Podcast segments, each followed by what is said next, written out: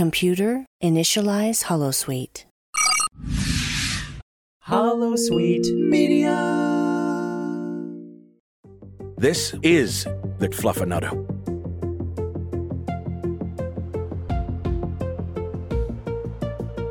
The Expeditionary Force. Damn. You monkeys are dense as a neutron star.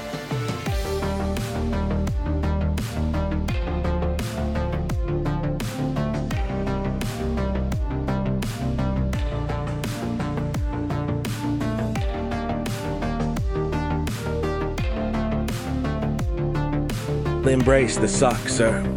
I'm sorry, they are going to be so disappointed. Hello and welcome to the Fluffernutter, an Expeditionary Force podcast. My name is Nathan and I'm one of your monkeys for this evening. And I'm always joined by Steve, who's also known as MidNite Shadow. Hello. We also have our extra special guest monkey, who's also Steve. Hello. Uh, this is I, I am happy to be Steve too. Monkey Monkey too.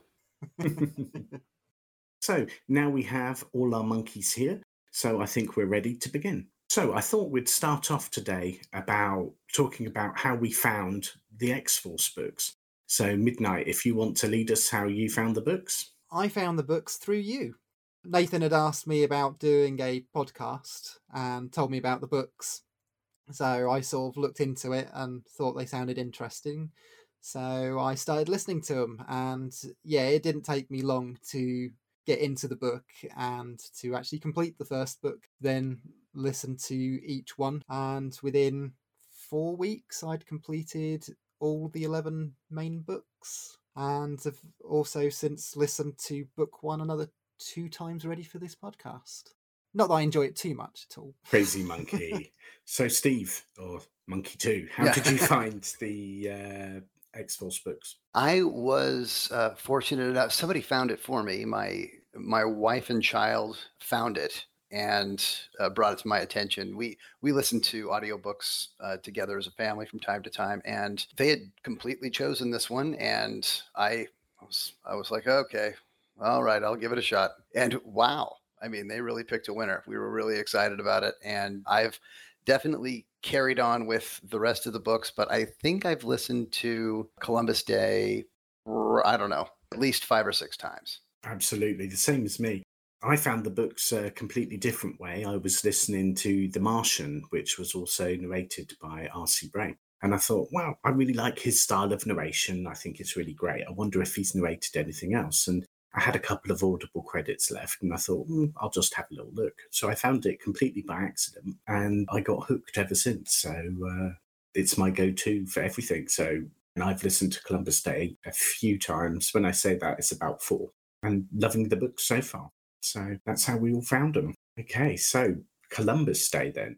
MidNite and I were talking earlier, and we really didn't know what Columbus Day holiday was all about. So we thought we'd ask our monkey number two, Steve. Tell us what what is Columbus Day because we don't really know. Okay, well, being from the United States, we've had Columbus Day, which is typically October twelfth, uh, celebrated based on Christopher Columbus traveling over the Atlantic Ocean and finding this continent. So for some reason we we think that's that's cause enough for a holiday or at least um, has been. And now it's actually quite controversial to uh, to celebrate Columbus, but it's still on the calendar, so we still mark it.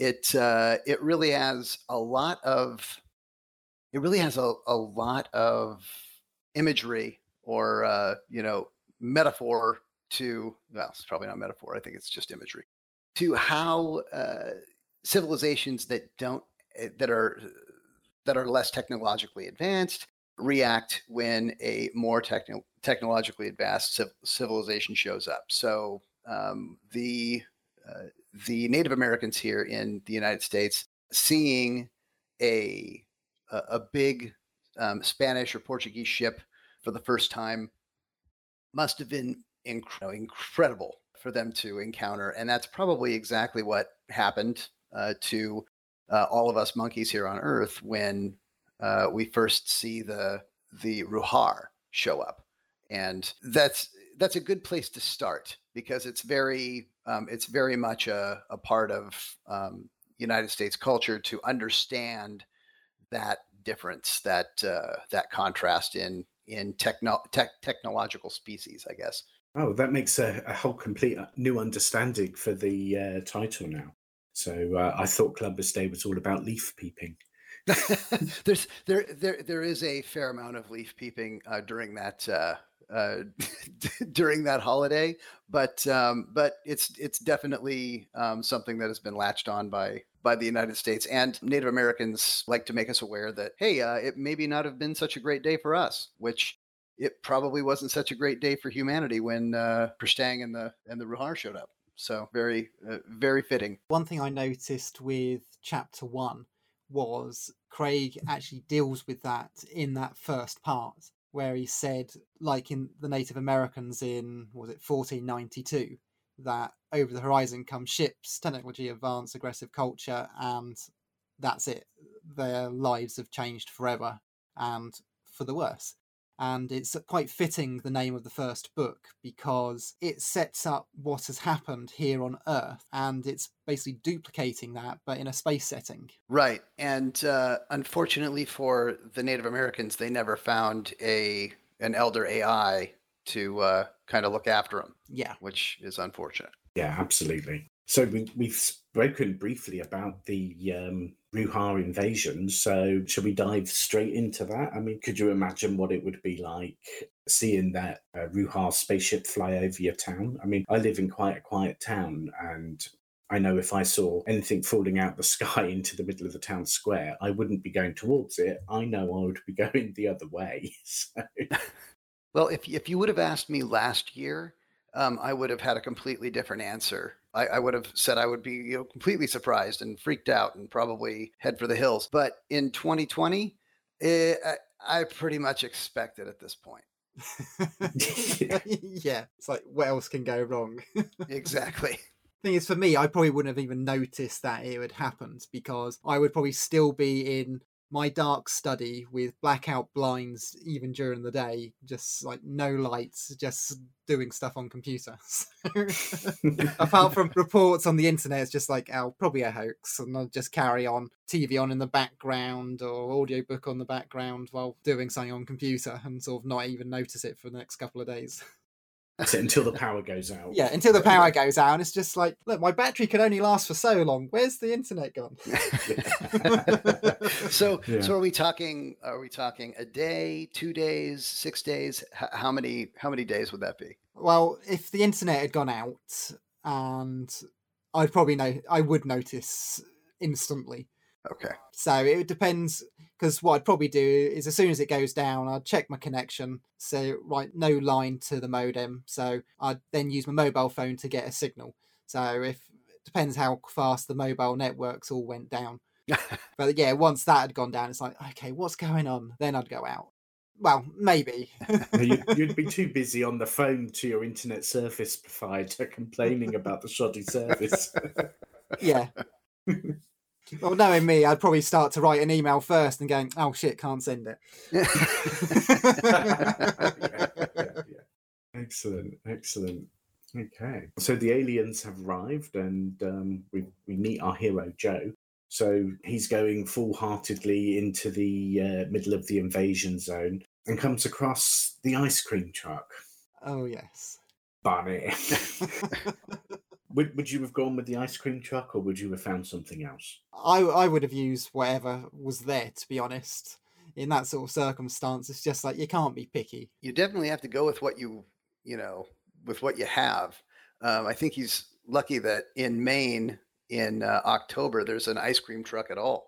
So uh, yes, that's absolutely. usually usually the ice cream trucks are all packed up, but I guess one that's you know spray painted in a terrible imitation of a Barney caricature would probably be out there. It might be, you know, somebody's primary source of transportation. Who knows? Well, he does actually say that it was sort of stripped down because there wasn't any of the seat belts or anything else in there. So it's probably was because of the time of year that it wasn't on the road. So they're actually working on getting it up and running for sort of spring summer time. Oh, giving it its its a yearly overhaul, probably. Yes, it. Yeah, giving Barney a little bit of a touch up. You don't fight the Ruhar with the vehicle that you want. You go to fight the Ruhar with the vehicle that you have, which is, uh, I guess, Donald Rumsfeld's uh, quote for you know going into the Middle East. Yes, But, uh, absolutely. yeah. Do you think if uh, Joe had the hindsight to know that Barney would follow him forever, would he have still done it? Yeah, Absolutely. Yeah. Yeah. He, he he's he's of the character. If, even if he knew that that was what's going to happen, he would have. He always seems to do the right thing, and you know that's that would have been the right thing. But he would have hated it.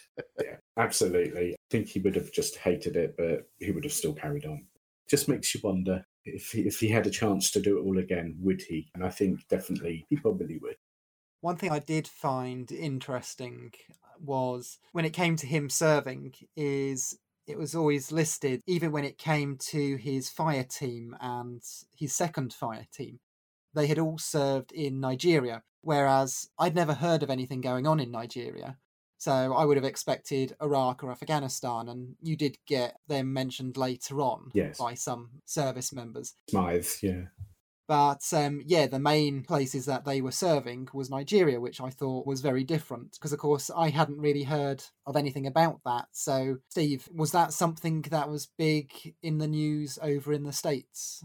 No, uh, actually, and and I, I've thought of that quite a bit over over the the course of listening to the book. I th- and I could be completely wrong, and this is just me guessing, but I I think that Craig just wanted to. He didn't want to trivialize what some uh, members of the army or or armed forces had gone through in the Middle East. Probably wanted to take the the pol- the politics out of it and choose a different place that could have been a hotspot. That being said, we're typically involved all over the globe and we don't necessarily know about it until afterwards. So it could be something that that was real, but I doubt it. I think honestly, he was just trying to make sure he was being respectful to the armed forces and not trivialize uh, what they had gone through by choosing a separate place that maybe hadn't had that kind of attention. Yeah, that, that's that's the feeling I got that it was uh, a conflict that was going to happen in the in our near future, if you like, rather than something that's actually happened in this time. The only thing that I could think of um, as a reason for choosing it was to do with the actions of the militias over there, with how they treated women and young girls, and with regards to what happens when they break out of jail and the treatment of the females in the storyline. Mm. So I did wonder if maybe there was more of that sort of behavior by those militias and what Joe experienced with was it that school. Yeah, So I do wonder if things like that is what made him maybe focus on another part of the world where that happened. That's a good point. It may have been something where the author's trying to, you know, draw attention to some of the hey, hey, this is there's other there's stuff going on over here that isn't great, but also it serves the purpose of paralleling uh, how humans and Kristang go about interacting with each other. That's a it, that's a good point. Mm, absolutely. And I think the the Kristangs represent the worst in us all, don't they? Where the Ruhar are not so bad. Yeah. Right. Okay, so he's captured the alien, and now we're off into space. And I think you know the the, the biggest thing for me was going up the um, what do they call it, the beanstalk? Oh, right. Yeah. The big space elevator. That's a dream Yes. that we've all been waiting for. But uh, I, uh, that was fun. I really liked that part. I really thought it was you know fairly well thought out how you know just logistics of how these characters are going to get around in the universe, what types of vehicles. I really like uh, different kinds of vehicles that are talked about through the all of the books, but as we're getting introduced to them in Columbus Day, that was definitely a very fun uh, fun piece of technology that that they described. Yeah, It's one thing that I have actually noticed a lot of when it comes to the books Craig's written is a lot more thought seems to have been given to the universe than you get with a lot of books because I think Craig from my perspective he's gone into this with most or all of the storyline sort of mapped up in some sort of way whereas I think a lot of writers when they do a book they're just focusing on a one book and then they expand on that and to me, it just feels like he's had this big overall plan. And then he's really gone down and sort of planned it all out. So he knows how all these things integrate from book one to however many books he's got planned for this.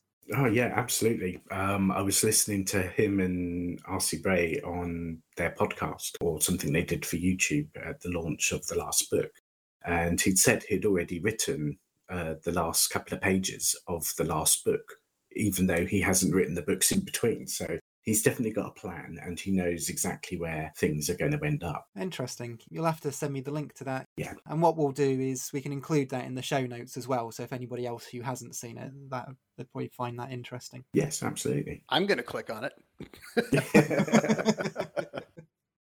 I'll send it over. okay, so the thing for me, the big space elevator thing, just seems like a massive dream. And I think we all would love one of those. And uh, we, have got things like Blackpool Tower in this country where you can go up to the top and have a look round. And uh, having that looking round orbit, that would be absolutely amazing. So um, for me, that was a big wow. And it did remind me of another book, Old Man's War, which uh, they had a space elevator, the same sort of principle. But I guess that's theory, isn't it? It's uh, it could be practical if you have the millions and millions of dollars and pounds to build it. I uh, I don't. I, I'm I'm I'm fresh out of a space elevator building funds. Yeah. well, it's also going to be it would be a matter of resources as well. Building something like that you would need some sort of material that was strong enough and light enough that it wouldn't just sort of fall down. Mm. So, of course, it's interesting the way that Craig describes some of these things as being sort of like as thin as a bit of string or hair or whatever it was. And the fact that he's given thought of what would happen if it all broke and would wrap around the planet and stuff. Mm. That's a really good point. I, I like that you get enough detail that your brain can can believe that it's plausible, but you don't get enough detail that you're disappointed that you know it wouldn't work. You know that that he has a kind of this great way of explaining away the the pieces that you don't need. Don't worry about that. You don't need to really understand how the power source works. You're just monkeys. And you, are not going to understand it. There's there's a lot of that in some key key places but I think he does a really good job of balancing that out so that it's still very accessible for a reader to believe that this is something that's going on. Yeah. You know, it's like jo- Joe isn't super bright. So you get to see the world through Joe's eyes. So it's like, well, okay, I guess we're going to another planet. Yeah, well, you also get that throughout the book where it's explained. So even if it's not scientifically correct, the way Joe talks about it is just like, well, that's how I think of it anyway. So it's like Craig's get out of jail card when it's like something's. so the scientists, they're going, well, that's just complete bullshit. That's not how it works. but because it's from sort of Joe's point of view, and because he has even admitted himself he's not the sort of the brightest person out there. He hadn't even decided what he wanted to do in life sort of thing. So it it it, gives that sort of way of sort of saying right this is how i think it works. And then of course from the skippy side it's just like how do I explain it to you dumb monkeys? And so it's sort of dumbed down in a way that they can try and figure it out, but may not be completely correct, or the fact that he can't actually say something. So it's a very good and, uh, in most cases, a very fun way of him explaining things that may not actually be correct at all, but it then doesn't matter. Absolutely. Mhm. And I love the way that Joe gets all his information from Wikipedia because I know that's exactly where I'd get mine from as well. Well, th- that the funny thing is, of course, is when we were talking about launching this show, we were talking about the book, and it's just like, actually, when is Columbus Day? It's just like, don't know. And of course, we both at the same time brought up Wikipedia and was like, October 12th. Because it's just the thing you do. Absolutely. That, that's where my knowledge comes from is Wikipedia. so if it's wrong, it's wrong. Um, what am I going to do? Considering that most of the site it's all driven by the community and you've got people from the community who check it it's kept up to date with accurate information. I know there are times when people edited it and things are there for a short time. But of course, then when that all goes wrong, it sort of goes around the planet so quick with screen grabs and everything else. And sort of it's almost like, oh, you can't trust Wikipedia. Yeah. hmm but it's surprising how accurate and up to date it is actually kept. well, I'm still waiting for someone to write my Wikipedia page. so we'll find out. Well, I am an author on it. Oh, Well, there we th- go. there you go. Happy birthday. Many many many years ago i was doing some work for a charity so i created wikipedia page for the charity so people knew what they did i haven't done anything on the site for many years apart from using it as a reference but uh, yeah still got a user on there Hmm, excellent. Okay, so let's move on to Kristang spaceships. so uh, we're moving off the planet. We're on our Kristang spaceship. We're floating around, and Joe goes, "Where do I charge my iPad?" I mean, that is such a me thing. Oh, where can I charge my phone? You know, so um, would you have thought about taking your iPads and electricals with you into space? Oh, absolutely. I, I ba- backup hard drives, eh, everything I possibly could. I'm like, you know, I may never be back. I need to bring as much as I possibly can. i would have had external hard drives laptop tablets phones i would have had my spare battery chargers and connectors i would have had the entire thing. But that's just me how i once went to go to the EFA convention in berlin for work and of course i had my laptop. And anybody who knows me knows i have got a huge laptop rucksack. And of course went to um, through the airport with it. And of course i'd left all the spare wires and cables in it. So of course called to go in through and i get pulled aside and asked to empty the bag. And it's just like cable after cable little pouches here they put it back through. There's still cables in it finding where that is. So i'm sort of stuck at airport security trying to get my bag emptied so they can actually check there's nothing wrong in there. So yeah, I would have definitely have brought absolutely everything, and that would have been the first question I asked even before I got onto the elevator.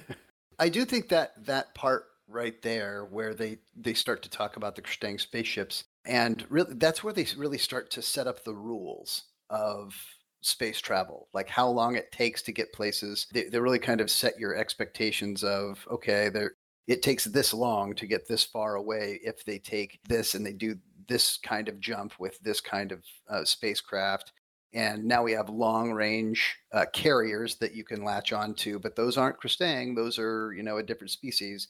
So that was really important to me and when i listened to it and re-listen to it i think about that again i'm like okay okay so these are the these are the hardcore rules that craig is setting up for how people are going to get around. And uh, i thought that was pretty fascinating because problem in every science fiction story that you really see, whether it's hyperspace or warp or you know Battlestar Galactica jumping or anything. Everybody has their own kind of take on it, and this was I, I thought this was a very I don't know a good way to bridge between uh, between some of those technologies and uh, interesting. yeah, it, also when he goes into all the species, as I was saying before, you can tell that there is a big overall plan because it's quite complex the structure of all the different species and who reports to who and the differences between them. And for a first book, for many sci fi books, you don't get that sort of level of details until further books, which is why I was saying earlier, I always had the impression that these stories were mapped out on a big scale well before pen hit paper for book one. And I think he takes his time um, really kind of establishing these rules and and establishing the characters. And so this is where sometimes Craig gets faulted for, you know, uh, story construction or whatever. But I think he's done a pretty good job of managing everything that needs to happen before really the big payoff at the end of the first book, where really I, I feel like that's kind of where everything starts. Like everything else is just, we need this to to establish all the different rules and all the different characters and where everybody's going to be and and then we can you know put the character up in a tree and throw rocks at the character um, which is you know pretty standard. I think craig did a really good job with that but i had to tell like i, I was talking to my uh, my pals on uh, the other podcast that i'm on. I'm like you, you you have to give it time. You have to get through it.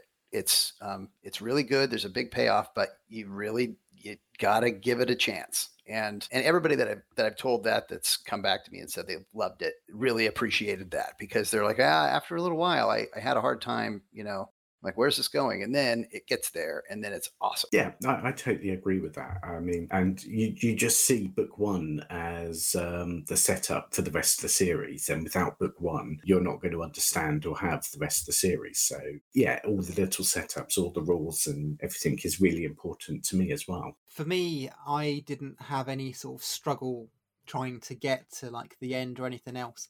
I really identified with Joe and especially his sort of sense of humor and I just wanted to keep listening purely because of that. And then, of course, by chapter 10, when you get to Skippy, the two of them, I was laughing so hard, I had tears. And as I said, I was enjoying it before then, especially when they're at Camp Alpha and sort of you got, was it McDougal saying, but you fuck one sheep.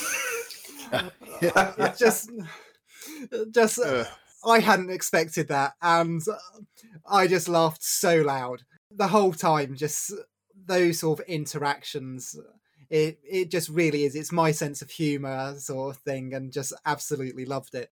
So there was no point of it where I was just going, "Oh, where is this going?" or "I wish they'd wrap this up." I was just enjoying that that story and going along with him finding things out. Yeah, absolutely. And I, I will say, um, it was when you were at that part of the book. Um, the next day, I woke up a text message from you, and it just said, "You fuck one sheep." it's just like, oh, I know exactly where he is in the book. yeah, because the last several weeks I've been doing sort of 20, 24 hour days working on stuff for the relaunch of Holosuite Media and all the new podcasts. So I'd been listening to the audiobooks while getting stuff sorted. So of course, yeah, the middle of the night that thing happens, and I I just I had to pause it. I was just laughing so hard, and I just had to say something to somebody. So just like went straight onto Facebook Messenger and just typed that in. That's so funny. so we've been to Camp Alpha. We've uh, met the Mavericks, but we don't know the Mavericks yet, and we've met Shauna. So I think Joe did quite all right there. yeah. Good for you, Joe. Yeah, absolutely. And that was the first and last time. oh no, I think he did get some more, but not yet. Yeah, it's again, even with that sort of his sense of humor and the humor of a lot of the other characters. Just like, what do you think you're doing? I'm just putting my fingers through your hair. It's just like I don't think that's what. and it's yeah. just, uh, yeah, it, it just really does sort of just, yeah, it just really makes me laugh the whole yeah. thing. Yeah, he's he's definitely smooth. Yeah, absolutely. but no, the the one thing that I had picked up on is left-handed rifles. Now, I used to be in the army cadets when I was younger, and there was always a thing for recruits that knew nothing about handling weapons. Whenever you were doing something with them for the first time, it was a standing joke. You go, right, is anybody left handed? Right, do you want to go down to the quartermaster and go and get a left handed rifle? Because although you can these days get adapters and things, but essentially there are no left handed rifles and the army they only have right-handed rifles when you go and train. You're trained how to shoot with it with your right finger on the trigger. But of course, he's got about having left handed rifles, and even when it comes to them later on, when it comes to the mech suits, and you've actually got people with the left hand having the bits for the bots with their left hand, it's just like, well, given that they're military and that they would have always used their right hand as a trigger finger, I don't think they would have used their left out of all the book, that was about the only thing that I picked up on which would have been wrong. Well, maybe the uh, U.S. Army don't discriminate against uh, left-handed people, Steve. uh, well, I was going to say, well, you know, from a country where where you can't, you know, shake a tree without a rifle falling out of it, it's it, it, there are there are adapters for the for right-handed, left-handed, but it, yeah, it's it's it's the same way. It's the you get you get one rifle, you learn how to do it one way. But I mean, th- how many times in other pieces do we get do we get stuck with controls that we're not happy with? I, I know, like in video gaming, um, sometimes I'm too lazy to switch the controls exactly to how I like them to be. So I have to retrain my brain to do uh, certain things on a video game controller because this game is slightly different than the other. I think that they could probably retrain their their heads, but you know, when it is fine motor skills on one side, it's not like you can do that with a guitar or anything like that either. I mean, there's only there's there there are left-handed guitars, there's right-handed guitars, there are left-handed people that play right-handed guitars, and there's right-handed people that play left-handed guitars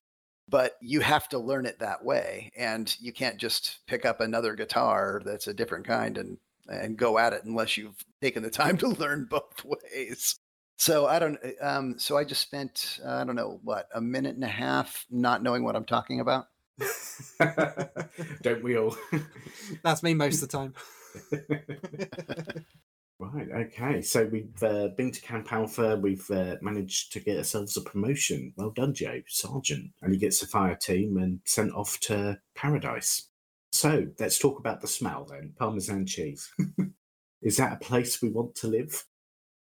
I I mean I had I had parmesan cheese last night and it seemed okay, but you know after a while I think I think it's like anything you you'd kind of become desensitized to it and and uh, when you get back to earth you wonder where the parmesan cheese smell is.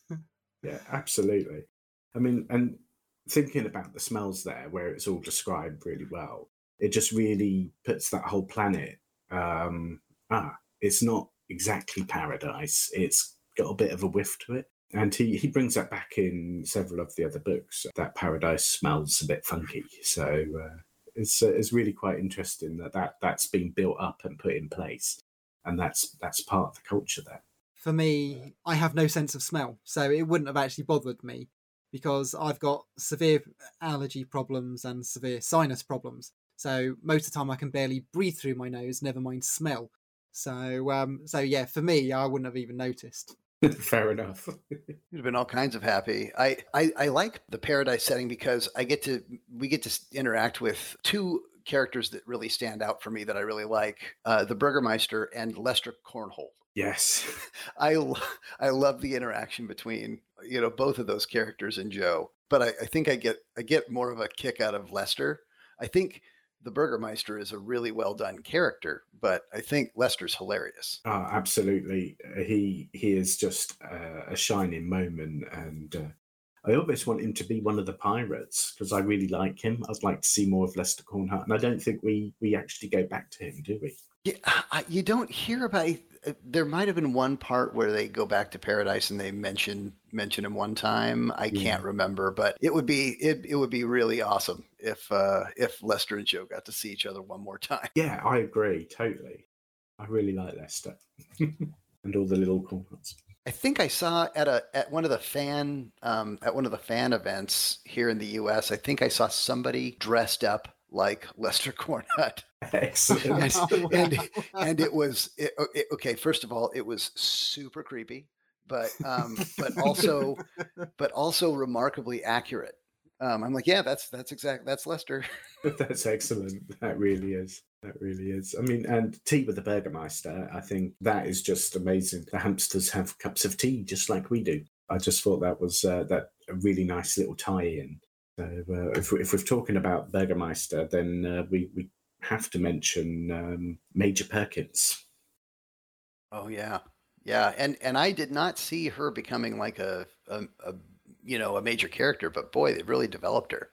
Yes, I was shocked that she she actually came back. I, I was like, "Oh, she's she's really okay. She's uh, seems a bit like she's got a stick up her ass, but but that's obviously majors in the army. but you know, but looking at her now, um, I really like her and how she developed over the uh, series. Well, the thing is, she was the intelligence officer, wasn't she? Yes, she's all about facts and information gathering. So for her, th- everything's serious. It's not where sort of you've got all the people at the bottom of the ladder, who all the grunts um, who are sort of in the field and everything else.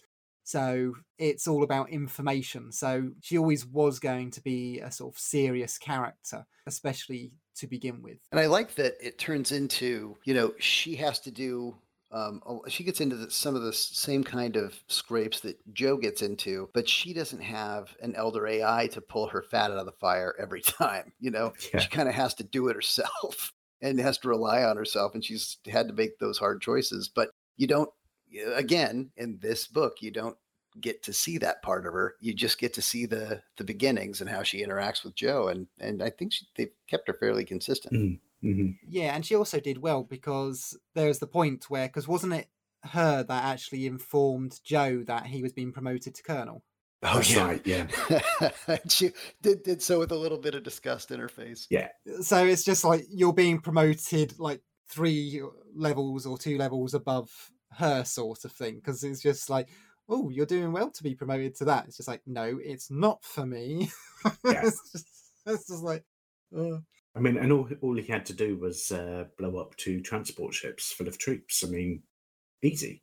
Oh, and see that I thought that was where a lot of really, I mean, he Joe is not he he has some blood on his hands, right? Mm. And he he doesn't necessarily know it, but I thought that was a, a nice touch to put to give him some, you know, some weight, uh, some moral weight of what he has done in this uh, in this conflict, where he, you know, shot down and actually, you know, took a lot of lives of, you know, Ruhar, and yet the Burgermeister is willing to, you know, I mean, she she full on works him over several um, several visits to her, like she Mm. you know, almost like you would develop a, a spy. You, you bring them on slowly. You give them little, little bits of information. You ask them questions that that they have because she knows that Joe has to come to these conclusions on his own. She can't just hit him with, uh, "You're in a lot more trouble than you think you are. This has happened." You know, she needs to ask him the questions, and I thought that was I thought that was a good piece of tension because she is working somebody that it has been promoted because of um, because of a, a heinous thing that happened to her species. So, uh, you know, good piece of uh, good piece of tension there, Craig.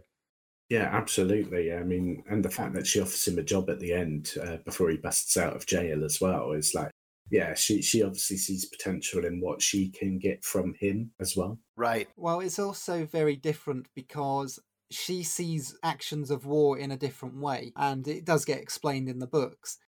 Her species have been fighting long before her great great great great grandparents. So the loss of life due to war and the changing of factions and planets and all things, that's quite normal for her and her species, whereas it isn't for people on Earth A good point.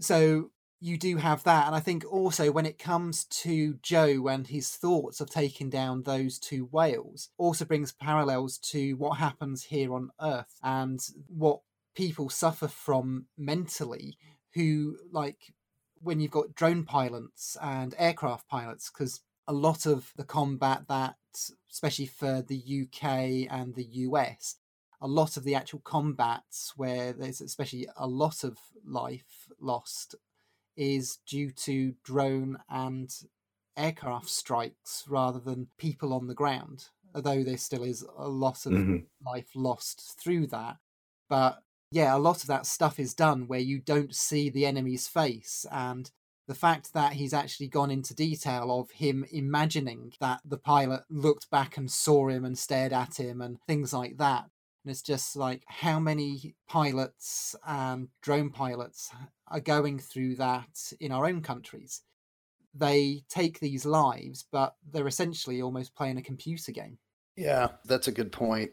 At least Joe had the feeling like, well, I, I'm I'm kind of defending myself and I'm defending, you know, the humans that that are out here. And those, you know, poor drone pilots, they they don't have that moral justification of, well, I'm defending myself um, when you're sitting in a, you know, trailer 20,000 Mm, miles away from your target or or however far. So there's there's that piece that he can kind of anchor himself to a little bit that uh, that probably helps. But yeah, that that weight has to be has to be pretty big on him. Yeah. Totally agree. Totally agree. I mean, but for all his uh, for all his good things, he also ends up in jail twice. so uh, Yeah. Well, it also goes because we go back to the Burgermeister and how she recognizes that although he took an awful lot of lives, he retaliated because the hamsters had basically taken hundreds of his people and they were essentially at war. And she also recognized the fact that he had, when it came to people who were not combatants, that he went out and suffered because he stuck up for people who were civilians who weren't actually fighting. Yeah, and I think that is like the essence of Joe, isn't it? I mean, that's his he's got his morals and he's not going to change his mind just because someone tells him. He believes what's right and what's wrong and he knows the difference. And I think that that's really important and that just shows you that's that's Joe Bishop. Yeah. Yep. Okay, so he uh, ends up in the Kristang jail to start with, and during the Ruhar reinvasion, breaks out. And this is where we meet Colonel Chang, Adams, and Desai, isn't it? Yes. So the the first of the pirates, the originals.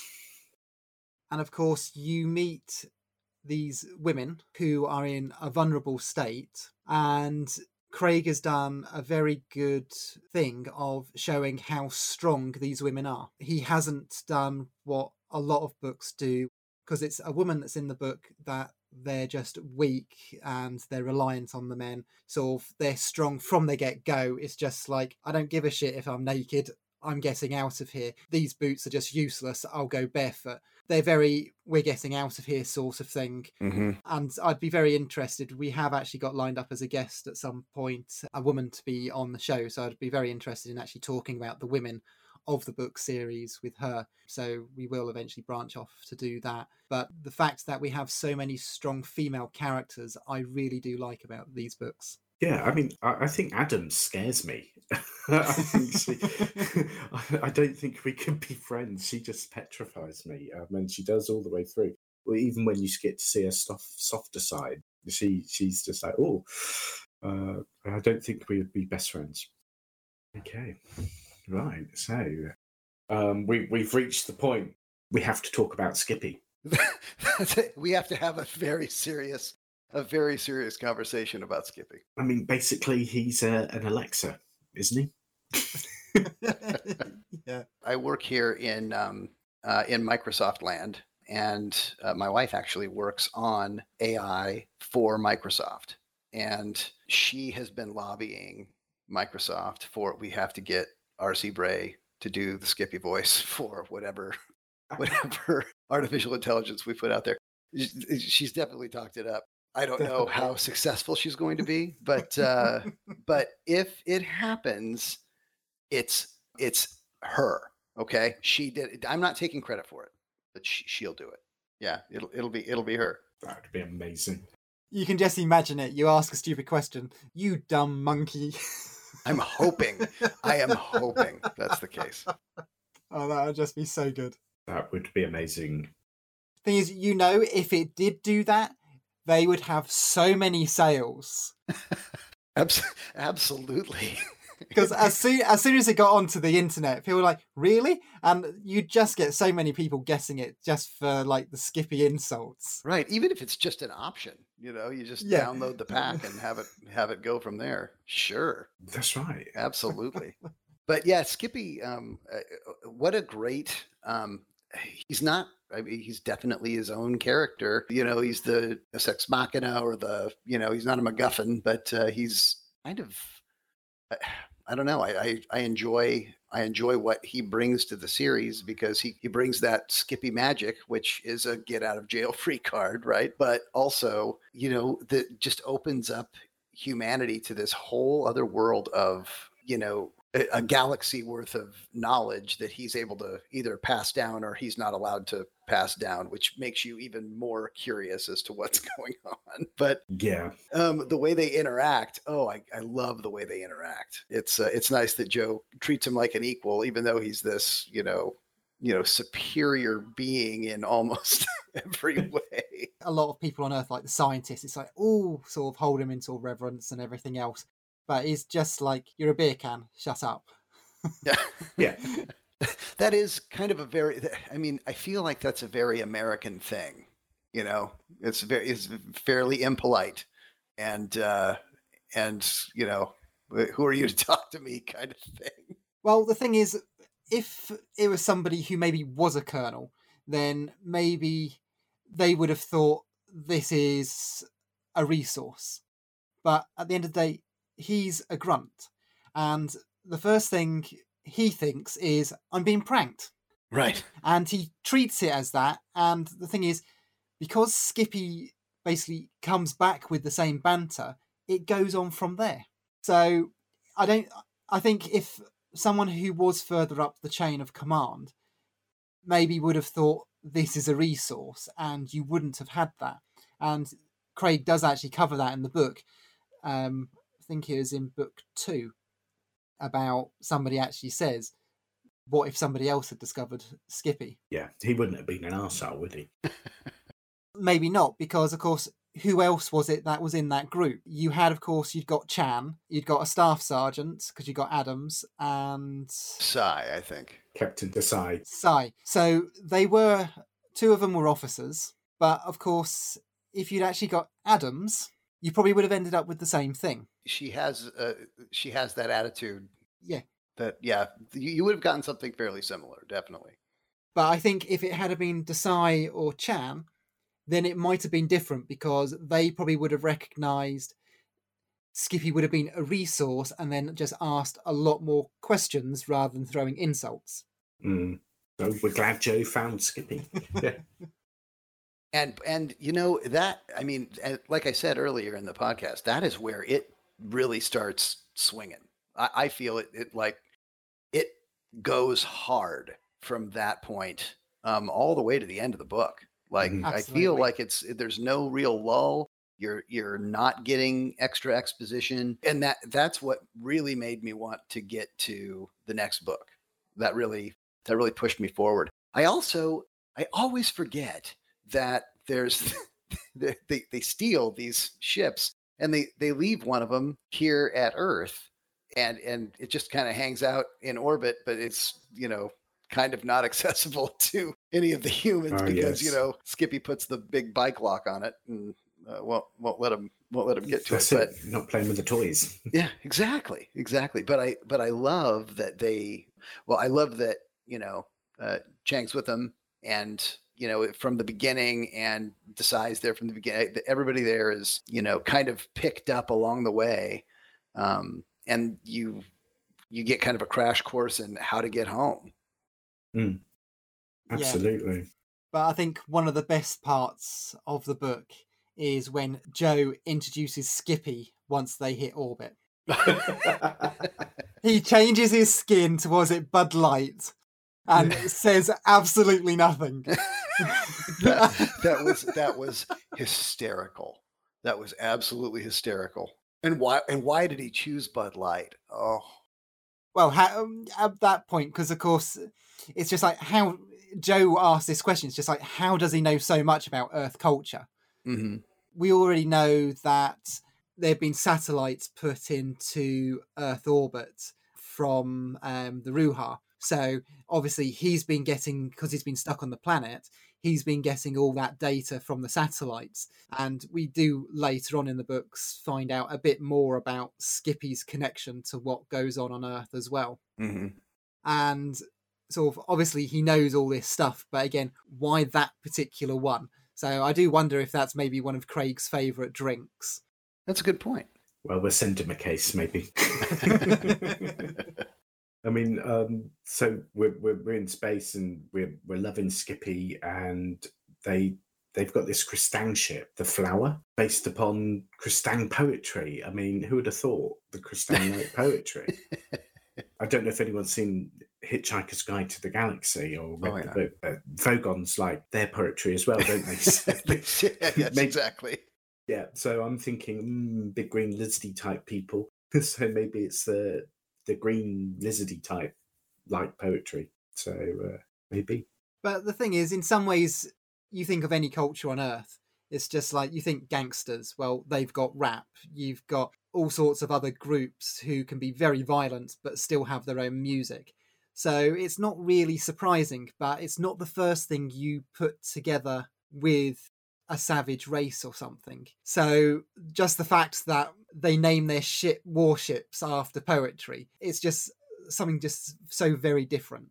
I love the ship names that um, the Kristang come up with, but I I really love I really love the Jeraptha names. I know they're not. We're not talking about those today, but Yes. but I I'm I'm excited to hear you talk about those um, on a later podcast. But uh, but yeah, I, I I like that they get the flower. And you know what? I miss the flower. Right? Mm. Like uh, that that was a very useful uh, ship for them, and how they use that to get to the star carrier that they end up taking the. Um, and I'll let you.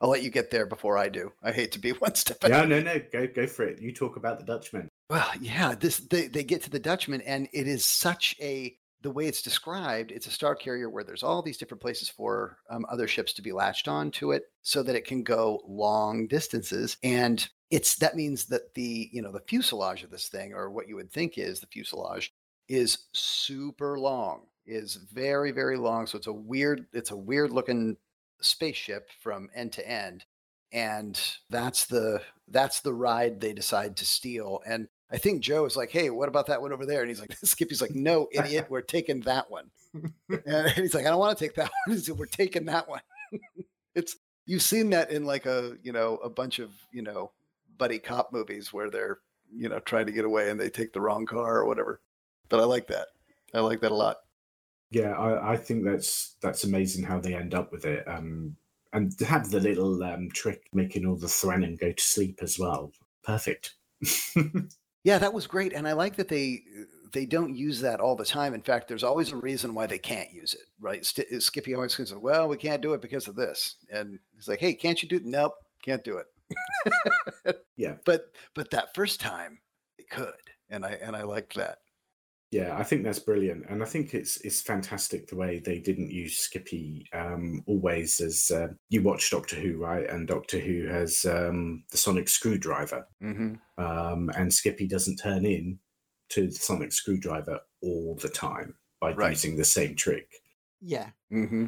I would actually quickly want to quickly go back to the flower. Mhm. One thing which I thought of, because of course it's the first ship that they lose as well, is about whether there's a sort of sexual reference to that. Because ships are usually named after women, and when a woman loses their virginity, it's losing their flower. So whether or not the naming of it and that had any relation, I don't know. Well, the the full name of the ship is the Heavenly Morning Flower of Glorious Victory, so it, it might do. I don't know why it popped into my head, but it was just this weird thought. It's just like, hmm, I wonder if that was actually named as a sort of internal joke of Craig's, just to see. wonder if anybody actually sort of thinks of this. or is that just a British reference? Oh no, that you, you hear that you, you hear that over here too. That's a- Okay. yeah, it's a thing. so, but yeah, it was just something that I sort of picked up on. It seemed very relevant when, of course, being the first ship that they lose, the first ship that they gain, and they sort of move on to bigger, better things, sort of thing. I just suddenly thought, hmm. Yeah, I I don't know. We should. uh Does anybody have Craig's phone number? We should just give him a call. yeah, well, Just I'll ask ask him. him. I'll ask him. hey, did you uh did you think about virginity when you uh, named the ship? is this an ode to an ex-girlfriend? Oh, I hope not. Oh, I- Oh, I hope not. Yeah. If it was, I don't think he would admit that to his wife. there we are. So, um, but yeah, as I said, it was just a random thing, and I thought uh, before I forget about it and we move on too far. Oh, there we go. Um, but also the naming of the the Flying Dutchman as well, sort of like all of them talking over each other about what it should be called, and of course you'd got the Star Trek reference of it being called Enterprise, which is also a scene in Stargate. So if you've got Carter going, you cannot call it the Enterprise. It's like, why not? Yeah. because you get so much pop reference throughout the books and you've got like um, the red shirt reference as well because i think that was in book one Yes, yeah. and just the fact that they're having that same conversation and i think there's a independence day one about the communication it's just like oops what do you mean oops we've got to work on our communication there's so many references to other sci-fi films and characters and little mini quotes. So of, it's just like how many of these can you pick up on? And I'm sure somebody somewhere has actually got a list of what references are in which places from Star Wars, Star Trek, Stargate, and other films. Yeah. it's just Yeah. But and every time I've listened to it, because as I said, in the last few weeks, I've now listened to book one three times. It's just like, oh, actually, that's from this one, and Yeah, yeah, and and you know you do pick up on it all the time, especially as you go through the other books, where you get um, a lot more. And uh, won't give any spoilers, but the Skippy hologram is like amazing. Oh, yeah. I love the Skippy hologram, uh, especially where he appears as a Jedi Knight. yeah, that'll be good to when we get to because the holograms book two is it? Was it three? yeah, I think it's three. Yeah, Yeah, it's two or three. So Yeah. yeah, it, it'll be so fun to get into that at some point, and especially how that the hologram itself develops more characteristics of humans as time goes on. yeah, absolutely. So we're we're about to save the Earth now. Um, I don't think we've even spoken about the asteroid raid and discovering the combots after Giroux's um, two weeks of planning. Right. yeah. It's like, yeah, that's totally Skippy. I mean, and, it, uh, and it's like um, when you're doing a web search for something, it's like, oh, well, why didn't that pop up earlier? And it's like, oh, because I didn't put that input in. So, and I, th- I think it brings it back that Skippy is he he- he can't think like we think, so not organically. He's very much program. it's very much like with Stargate when you'd actually got this ancient alien race who get O'Neill to go and help them out because they need stupid ideas because their level of thinking is just so much more far, far above that you don't think of it. And as a programmer, the amount of times I'm trying to figure something out and I'm thinking about doing this and doing that, and someone just says, Can't you just do that? It's just like, oh shit. it's just like, oh yeah, duh. because it's just yeah, it's overthought. It's just like, oh, you can't do that because of this, this. And it's just like, yeah, but you can just do that. But how many times do you're trying to sort something out and you have overthought it so much, and it happens to all of us all the time. And that's the thing when you've got Skippy and Joe is it really sort of highlights that, and it's just like the whole spacesuits yeah. Yep. it's just like Skippy comes up with this great big plan, and it's just like, yeah, and how do we breathe in a vacuum? Yeah. spacesuits. Perfect. So we save the Earth. We get back to Earth, and Thuranin are there, and um, we, we go full force into everything and uh, and blow them all up, and uh, we've got a planet back. How do you think everyone's going to survive after that? I mean, it's such a such a huge thing. So the rumors about the Flying Dutchman and uh, Sergeant Bishop or Colonel Bishop are going all around. If that happened in today's age, um, how would we all cope with that? I mean, I, I just don't know. Well, I, I think it would be. I mean, you, you I, I, th- I think we would be, you know, feeling the pressure under the thumb of a, you know, a superior race that's just going to keep us down, and then we kind of get released from that. It may have put a lot of things in perspective for a lot of humans, and uh, you know, unified us a little bit more, uh, brought us together a little bit more. Mm. So what struck me was when Joe gets uh, gets back and he and he has to meet with the president. And I know that this was this was written before our 2016 election because Craig didn't make reference to the name of the president, but it was a woman president. Yes. And and I was and I was like, yeah, all right, okay, there we are. And then uh, and then now we are definitely not in that universe. Yeah. That's that definitely Yeah, that definitely went the other way and, and i bet Craig and i you know later in later books when they come back and it's a new administration um and it's not as easy for joe i think he alluded to that too Yeah. but Yeah. but they ask him what would you like you know what would you you know what would you like for saving the earth and he and and i bl- i blur, blurted out laughing when i heard this the first time cheeseburger Yeah. i want a cheeseburger when in episode zero, when of course I'd only just listened to that section again, so of course all I had on my mind was cheeseburgers, and just I couldn't think of anything else. Oh yeah, yeah. And I, I kind of want one now. yeah. Always. In this week's shopping because I've now, as I said, I've listened to the book in the last week twice now, and all I've been thinking about is having cheeseburgers. So my wife has actually added burgers and cheese to the shopping list, so we can have cheeseburgers because all I can think of these days is having cheeseburgers. Right.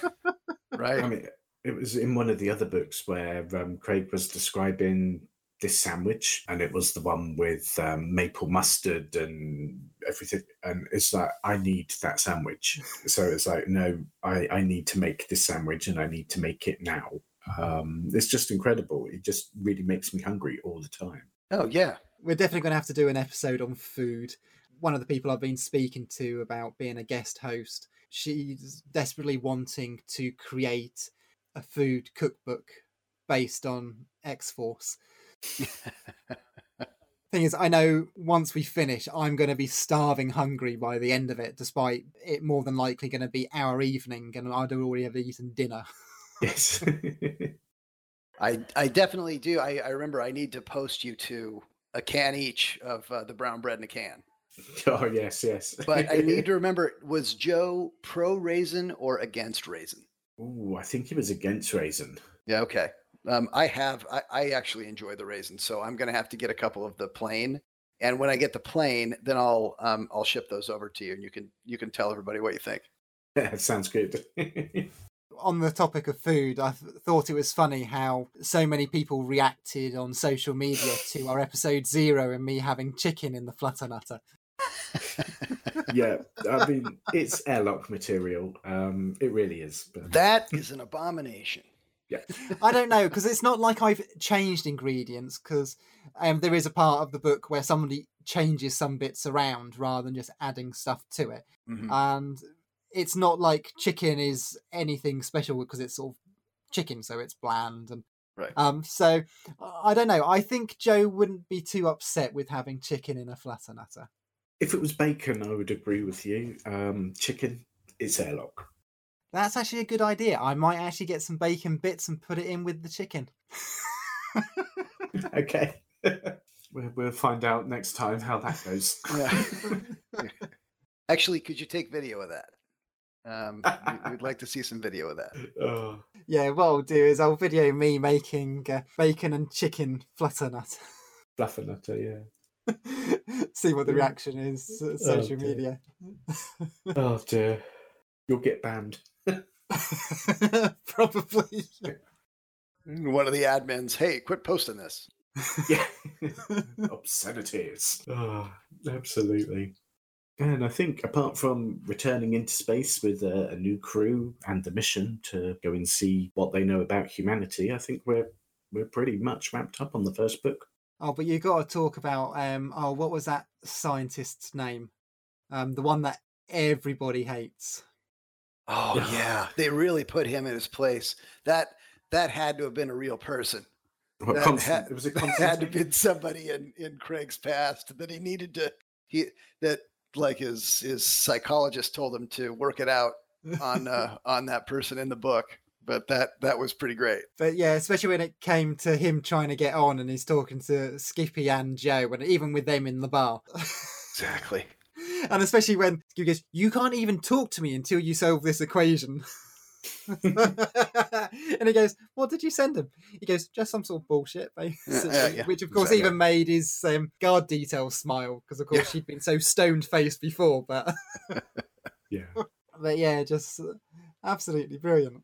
Yeah, absolutely, absolutely, and uh, yeah, I think you're probably right. It's probably that person we've all worked with, and uh, we wish they got their comeuppance. So, uh, yeah so there's always somebody who just sort of looks down on everybody else regardless doesn't matter what they achieve it's just like so you're still nothing So uh, here's a question for you know I know we're winding down, but uh, would either of you go on that uh, that next mission? Would would either of you hop on the Dutchman and head out with everybody? yes absolutely. Maybe. it's the unknown. It's it's like the scientists. They know going into it that there's a very big chance that they are not coming back. But if you've got something it's just like how many of us have thought about going into space and we've watched star trek stargate star wars And it's just like, yeah, what would happen if we were part of those crews? What would we do? And it's just like, if you really had the chance, would you really say no? Because, yes, admittedly, for us, we've got families, but apart from that, it's just like this sort of opportunity. It's just like, would you really have said no if you didn't have that sort of commitment? And even if you did, if you'd worked your whole life to figuring out the galaxy as a scientist, again, would you say no to it? Even if you never made it back, you would be able to gain that knowledge and figure out how many things that you just wouldn't have the opportunity to otherwise. hmm Yeah. And it's also puts it back to Columbus. How many people went on his ship knowing that, oh, you're going to fall off the edge of the world, sort of thing, because people thought the world was flat and that they were never coming back, but still they went on there because it's just like, what is out there? Is it Mhm. really just this big drop, or is there some other land, or all these things? And it's like with all these pioneers, and I, th- again, it all links back to Columbus Day. Mm, Absolutely. It's a good point. I mean, for me, um, as long as I could get guaranteed that I wasn't eaten by a lizard, um, I don't think I would be able to do much. I'm a daycare nursery manager. Um, so, You can look after Skippy. yeah, well, look after Skippy and Joe, I guess. Uh, but I think that's all. That's all I could do. So I think I would be a big spare part. Yeah, that's that that's a that's a good point. But you know, eventually you're going to be needed. that's That's it. Well, I, I can tell you they definitely don't need a uh, a software salesperson. That's why I would be absolutely useless going on uh, uh, going. Of course, I would want to go, but for the good of humanity, I would probably need to stay home. Just because I would, Yeah. I'd I'd be the guy that just gets in the way. You know, I'm standing on whatever part they need, or I, I'm absolutely the guy that would get in the way. so you mean like Joe Bishop? Well, I wouldn't have any ideas. That'd be my thing. I, I'd I'd stand around a lot. I don't know. Yeah, you're gonna have to fix this yourself. I have no idea what's going on. The galaxy does not need another middling drummer to show up and Yeah. play out in the stars.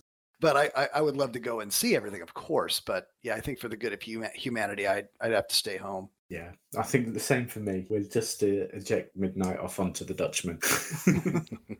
One thing I think we should also talk about is the reason that Skippy likes Joe, because this is dealt with at the end when it comes to who's in charge. And he goes into why he uh, basically becomes his best friend, because he was the first entity to actually treat Skippy as an individual. He didn't treat him like a computer program or anything else, which probably even the elders would have done Mm-hmm. he actually treated him as he was a real person. And it's one question that I had thought of. It's just like, I know they developed this friendship, but why does Skippy like Joe so much? And of course, it does get answered. It's this whole thing about respect and how you treat other people. Something as simple when it comes to like bullying, even as a kid, it's just like you call somebody else a name and it can really have an effect on somebody. And it's of turned around in this instance because Skippy, who has never been anything apart from an AI who has a job to do, is given respect, albeit through insults and everything else. But he is actually treated in a way that he's never been treated before. Mm-hmm. It's very touching way um, they do build up their friendship, and it just makes me ask the other question as well: Why is Joe so close to Skippy? That's that's a good point. I'd want to. I would want to explore that. Well, for me, I always saw it, and he does again go into this to begin with. He's keeping his word. He is a soldier. He needs a way to make sure his family, his friends, and the other people of Earth are safe. And Skippy is the way to do that. But he also respects Skippy due to the fact that, for the most part, where he can, he tells the truth. He's not bullshitting. He's u- upfront. I want to contact other AIs. And there's no trying to sort of mislead him and anything else like that. And Joe has said on multiple occasions the amount of information they usually get given is often bugger all. Mm. Mm-hmm. But with Skippy, he tells them right off the bat, I want to be able to contact other AIs. I need you to help me do that. If you can promise me you will help me, I will help you. And this is the reason why Joe likes him, is because unlike other people that he's reported to or dealt with, he's actually got the information straight away. And for Joe, he respects that. And they work hard to honor, honor each other's agreements. Absolutely. Yeah, and, and as as the books progress, um, they also forgive each other quite a lot of uh, Mhm. misdeeds. And I think that just builds them up stronger and stronger and stronger. So I'd love to see where it heads to next. And I think where it heads to next would probably be on the next podcast, right? Well, I think that's where we're heading. Yeah. There was another part of the book that I wanted to talk about. When they're on Paradise, it goes into information again about food, but about meat. oh, yes, yes. Even here on Earth, because we have all the problems with cattle, one of the big pollutants is the amount of cattle and the amount of land that's used for grazing and comparison for other things. And we do actually have scientists working on a way to create meats, which is basically generated in a lab rather than a living animal. And Craig has actually integrated that as part of something that the Ruhar have. So it's not alive because they've got a machine that basically makes it move to build up the muscle density and everything else to actually make it usable. Right. Yeah, absolutely. And I thought that was an interesting thing to include because just for land purposes, pollution, and things like that, we're already having to look into ways we can reduce the pollution and the greenhouse effect and all these other things.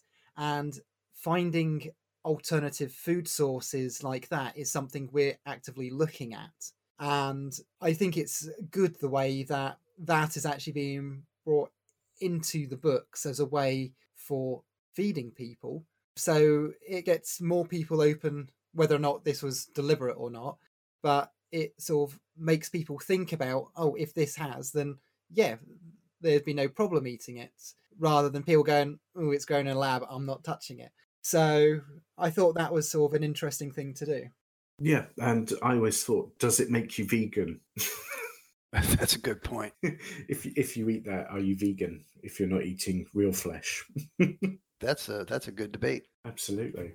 they talk about the hamsters as basically being vegans anyway because there's no meat. But the meat they obviously do have is grown in such a way. So, which of course then makes me think why couldn't they do the same sort of thing but tweak the way the meat is produced so it's then edible for humans?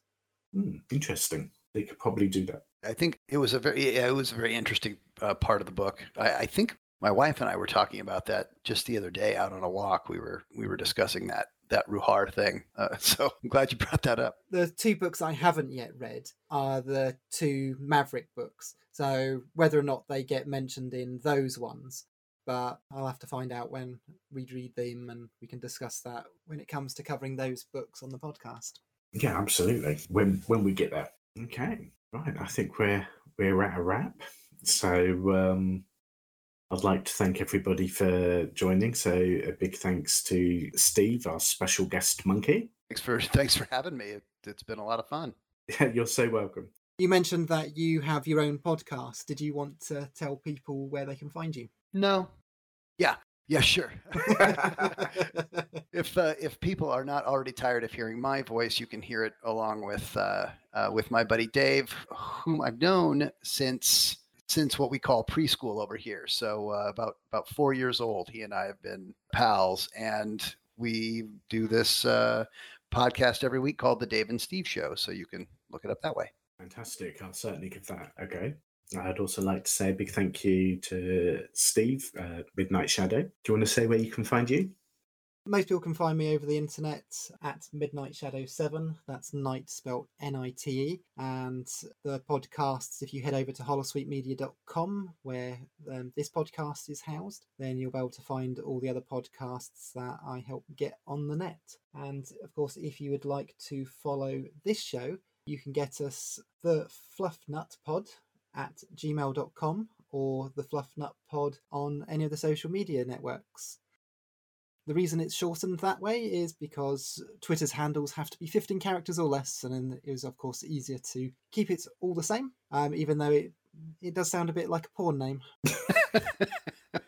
but I thought, screw it. Porn is mentioned enough times in, in the books, so the fact that the handle sounds a bit of a porn name. Anastasia would approve. Yeah.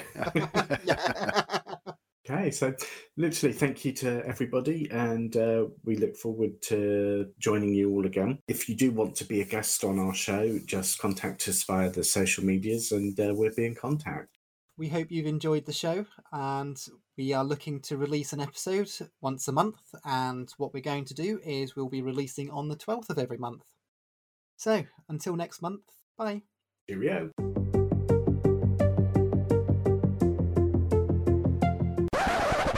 Hello, and welcome to the Fluff and Nut podcast. Uh, see, I messed up already. Try again.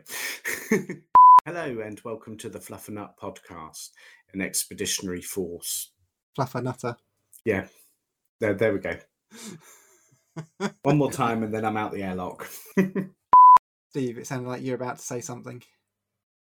Uh, no, actually, um, I, I, I didn't have something.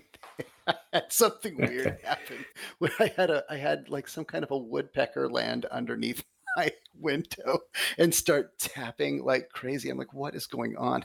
So sorry, sorry to, sorry to. It's it's it's uh, daytime here in uh, um, in the Seattle area. So um, so we have act we have active bird life out here. no worries. no, all I've got is bats. Now I've just got to get it edited and assembled yeah, and that's, out. that's it. That's it. Well, I am in- terribly sorry about that bird incident. that's that's funny. No, it's just I heard an, because I was listening to what you were. I just heard a noise and I thought you were about to say something. So of course, um, because we talked, I wanted to make sure that um, you got to say what you wanted to. So yeah, I didn't ex- expect no, it you- to be something like that. You were. You were. Um. I, I mean, I appreciate you. You know, wanting to make sure I was. You know, all set. But man, um, I've never had that happen before. This a bird landed underneath my window. So I- I'm in my office looking outside. Um, at this tree that we just mangled, and uh, I think this bird wanted its revenge. It uh, it came to my window and started started pecking at it like a woodpecker, and I, I'm like, what what is going on? And I didn't know it was a bird, and uh, I had to get up and I had, I literally had to tap on the window to get it to go. And the first few times I tapped on it, it just looked at me and then tapped again it- itself, and I'm like, no, you, no, you got to leave. I'm, I'm doing trying to do a podcast here. I, I, you know, be polite. And uh, it did. It ended up leaving, but yeah, that was what a, what a dumb thing to interrupt a podcast. Sorry about that. That is hilarious. That is hilarious. I mean, I was um, having an interview um, this morning for a new job, and uh, there was two squirrels um, running up and down um, the fence outside the window, and that's all I could see was these two squirrels just chasing each other. And it's like, oh my god, I'm going to get distracted in a minute. I have to concentrate and not watch these bloody squirrels. No. and done.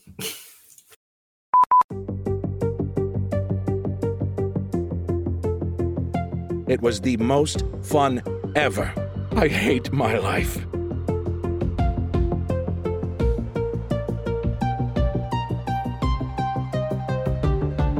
As expected, it was epic, historic, galactic levels of suckitude.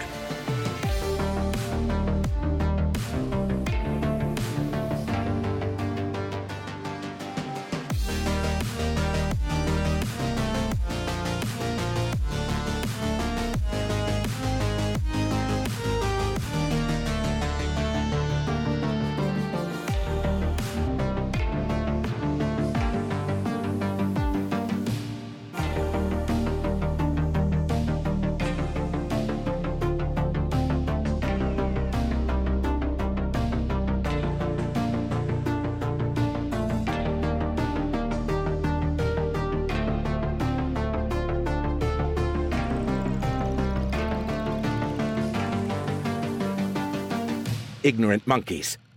This show is brought to you by Holosuite Media. Computer, list other available Holosuite Media programs. Loading Holosuite preview program for The Expanse, a Star Trek Enterprise podcast. When you look at it now, you're like, oh, there is some stuff in there that it's not been handled delicately, I think. But I, I think at the time they they handled it Yeah. as delicately as they knew how to. Exactly. You are spot on with that. Not, it's not that you know throughout through all time it was not delicately handled.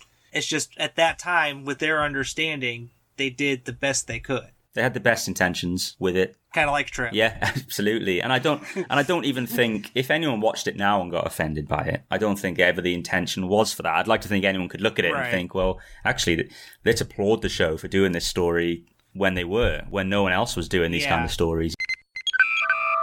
Loading Holosuite preview program for There Are Four Questions, a Star Trek Spotlight podcast. that felt pretty cool. And that's when I, I really, really started connecting with Star Trek when I was actually here and on, on the level of creator as opposed to fan. So that was where I started getting, it was like, hey, I could do this. I remember writing, I sent this letter to him. I wrote to um, Eric Stillwell before I moved to, to Los Angeles and asked about the the rules for submitting the script and all that stuff. And then I had this idea, never heard back from him. Loading Holosuite preview program for Ladies Trek Library, Women with a Passion for Star Trek Books. One of the reasons I was excited to read this book was because it's called Uhura's Song. And we don't get a lot of books where Uhura is a main character. Um, and she was my favorite character from the original series. So I was excited to see a book about her. And I and I like how and I was thinking about the uh, the Broadway play Cats because they kind of used cat names that that reminded me of the names in this book. So and and this book was written in '85, so it could have been inspired by cats in that way. Computer, deactivate Holosuite.